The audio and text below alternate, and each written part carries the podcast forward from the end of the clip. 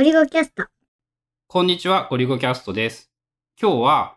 ヒューゴーでサイトを作るっていうのが、だいぶ大体できたので、その話をします。前回、ヒューゴーとか VS コードのアプリの話した後に、春菜も一応アプリ入れたりとかして、その、ちゃんとファイルが更新というか、できる環境にはした。やっぱね、そのね、Git でね、更新してね、変更点が見れたのをね、こう Git に保存をしておいてね、そっからサイトの更新ができるっていう、この新しい体験が超楽しくって、まあ、ここに至るまでにすっげえ無駄なことをしまくって、遠回りしまくって苦労したんだけど、だいぶなんか楽しくなってきた。今このヒューゴを使って作ってるサイトっていうのが、あの、ゴリュゴキャスト .com? っていうドメインで、まあもう見れるんだけど、まだまともに見せれる品質ではなくて、とはいえ、まあ別に公開しといてもいいやっていう感じで置いてあったりしてて、結局ね、これ、この仕組みを作り上げるまでに、まず最初は自分の Mac に Hugo をインストールして、その後、レンタルサーバーで自分の Hugo のサイトっていうのを公開して、こう、プッシュしたら更新できるようにしようっていうのをやったんだけど、えー良さげなテーマというものを見つけると、一言で言うと、レンタルサーバーで動かすのは大変難しそうだっていう結論になってしまいまして。結局、なんか有名どころの組み合わせなんだけど、GitHub と Netlify っていう、あれも静的ホスティングサービスでいいのかなっていうのを使って、えアカデミックっていうヒューゴーのテーマなんだけど、あのね、最終的に今からもう一個サイトを作りなさいって言われたら、5分かからずに作れる。ということを10時間以上多分時間をかけてそこまでたどり着くまでにそれだけ苦労をしました。でね、結局テーマをいじったりとかなんとかっていうのは、まあ、やっぱやりたいことがあったら、もちろん時間はかかるんだけど、そのね、GitHub のアカウント作って、えー、Netlify のアカウント作って、テーマ選んでボタンを押したらもうサイトが公開されるとか、で、えーある程度の転送料までは無料で使える。これは、これはすげえなって、なんか、レンタルサーバーという概念がなくなって、あ、もうなんか時代変わったなっていうのはすごい面白かった。まあこれも言ったら5年以上前からもうずっと普通に言われていることで、今まで俺が知らなかっただけではあるんだけど、これはね、すごい面白かったよ。なんかいろいろ学べて、あ、こんなにウェブってまた面白くなってるんだね、みたいなことも感じたりした。夜、普段なら、ご飯の後っていうか、まあ子供が寝た後、ゲームずっとやってたイメージなんだけど、最近なんか覗くと、そのヒューゴーを触ってる？そう、なんかね、面白くってね、こう、ゲームするよりも面白くなってしまった。これは大変良いことだって思っ、大変良いことかどうかは限らんだけど、あ、すごい、そのぐらいはハマっていた。で、今、ヒューゴーの中で、その、使ってるテーマっていうのかな？そのテーマの中に、いろんなページがあったりとか、あと、まあ、ワードプレスでいうところのブロック要素みたいな、なんか、エレメンツみたいなのもたくさんあって、まあまあ割と簡単にそのショートコードっていうの短いこうコードを書くと、例えば YouTube が埋め込める表示できるとか、Twitter カードみたいなやつが出るとか、アプリの紹介リンクみたいなのとかも出せそうみたいな。まあ、しかもね、その、まあ、テーマが作り込まれてる、よくできているやつだっていうのもあると思うんだけど、今のところテーマファイルを一切いじることなく、こう、その、その上で HTML、マークダウン、なん YML、TOML とかなんかそういうやつを更新しているだけで、まあ一応体裁は整う。まあ、そこから細かいことを言おうとすると、昨日の発見で、なんかやっぱね、日本語の文章でね、H2 とテキストが両方出てくると、なんかすっごい文字のスペースとか気持ち悪くって、これは直したいなとかも早速出てきたりはしているんだけど、それはまあ日本語の宿命というか、日本語をベースとしたテーマみたいなのが生まれてこない限りは、多分調整っていうか難しいとは思うんだけど、まあ、それに関しても一応仕組みの上での話なんだけど、テーマの上から被せて自分の CSS とか作れるんだよね。なので、なんて言うんだろう、メンテナンスが容易というか、そういう意味でも面白いなってことだったり、あとテーマがさ、仮に更新されても、ワードプレスのやり方ってさ、あの、固テーマを作ることで何とかするっていうやり方だったじゃんまあそれも今古くなってきてるんやけど。うん。で、あ、GitHub で面白いなと思ったのが、GitHub の場合、もう、更新されたものと自分が変更したものを手動でマージする。で、あ、その概念が確かにこれはめんどくさくなるけど、めんどくさくなるし、やっぱ知ってないとできないことが増えるんだけど、なんか、こう、まっとうなやり方になったなって感じがして、自分で更新したものと、テーマを作ってくれてる人が更新したものを自分で合体させる。そうすることでちゃんと、ちゃんと理解ができた上で作れて、まあ面白いなとも思うし、なんか、やる気が出るというか、今のところ、ああ、これはなんか好みに合う感じだねっていうのをすごい思って、やっぱね、そのワードプレスよりも、いろんなところがカスタムしやすい。なんでなんだろう、ローカルで作業するからなのかな。部品の作り方が感覚的に HTML の世代に近いからなのかな？俺が触っていた。なんか、こう、やりやすいなっていうのはやっぱ思う。あとは、その、ヒューゴーのサイトをその更新する作業、ファイルを書き換えること自体は、まあ、GitHub に上げるところまでは、別に iPad っていうか何のアプリを使ってやっても問題なくて、でも最終それをそのサイトに反映させる、今公開されてるウェブ上で誰でも見れる状態にするために、なんかコマンドを打つやんそれはね、それをね、 Netlify がね、全部やってくれる。で、その Academic っていうテーマはそれにすら対応していて、その、俺がやることは GitHub に上げるだけでいい。あ、じゃあもうそもそも GitHub にもうプッシュした時点で、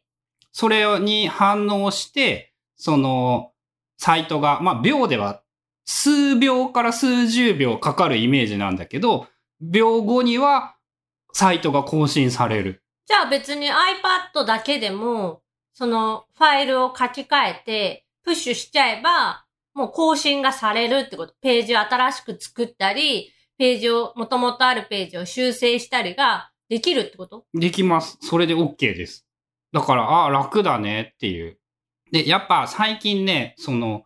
なんでこういうことをしたくなったかっていうのを多分前も言ったけど改めて振り返ると、やっぱね、かつてブログで、俺がブログをやっていた動機はね、言いたいことがいっぱいあったなんだよね。これがね、ポッドキャストが登場したことによってね、95%ぐらいもう言いたいことはポッドキャストで言うことで満足できてしまって、さらに残りの5%のうちの半分ぐらいはね、ツイッターをで言いたいことが満足できてしまう。もう一つ前の段階で言うと、ポッドキャストを始めるに近いんだけど、春菜と結婚してから、その喋る相手ができたっていうことによって、まず一段階、こう、承認欲求じゃないけどさ。言いたいことが言える場所ができてしまった。で、そうなるとね、その、果たして俺が得意なことと好きなことといろいろ組み合わせるとどうなるんだろうって思って残ったのが、やっぱね、最近の時代の流れみたいなものもあるんだけど、コンテンツを作ることはもう誰でも簡単にできるようになってしまっているので、次にやるべきは、やっぱコンテンツをちゃんと綺麗にまとめて整理することなんじゃないか。ブログ1記事では、やっぱなんていうの、ちょっとしか言いたいことっていうか、ちょっとしかわからんじゃん？例えば、そのヒューゴーを勉強したいと思った時に、やっぱね、たくさんのページを検索して見つけないといけないって言うんじゃなくって、なんかヒューゴーのことがめっちゃ詳しく書いてあるサイトが一個あった方がいいよねっていう感じのことを思うようになって、まあ、春田の iPad の話でもまさにそうなんだけど、こう、iPad のおすすめアプリ10選っていう、なんかああいうのは無数にできたけどさ、なんかそうじゃなくって、もっと全部がわかるものが欲しい。で、そうなった時にやっぱブログを、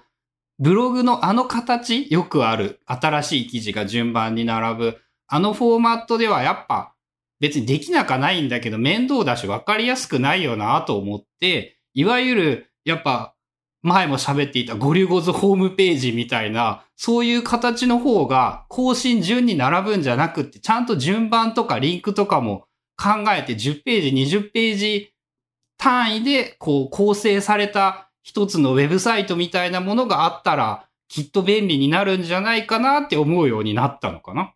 サイト構成というか、ページとかカテゴリーをあらかじめその自分で、まあ後から変更ももちろんできるけど、そういうカテゴリーがあってまとめられてた方がいいものっていうのはもちろんあって、例えばそのヒューゴーをは、で何かページを作るってなった時も、その作ってる途中であれこれどうやるんだろうっていうのは検索すればいいやん。その引っかかったキーワードとかで。でも、その、初めてじゃあヒューゴを使ってサイトを作ってみよう。まず何からしたらいいんだろう。その次は何をしたらいいんだろうみたいな、そういう手順書みたいなところは、まあ一つのサイトにまとまってると親切だし、いいんじゃない？まあだからブログと両方合わさるのがよくって、例えばそのサイトの中にこれの詳しいやり方っていうのはブログにあるのでって言って、その中からまとめてあればいいとは思うし、そういう意味でちゃんとブログを書いておくということも価値はあると思うし、まああとね、ブログから、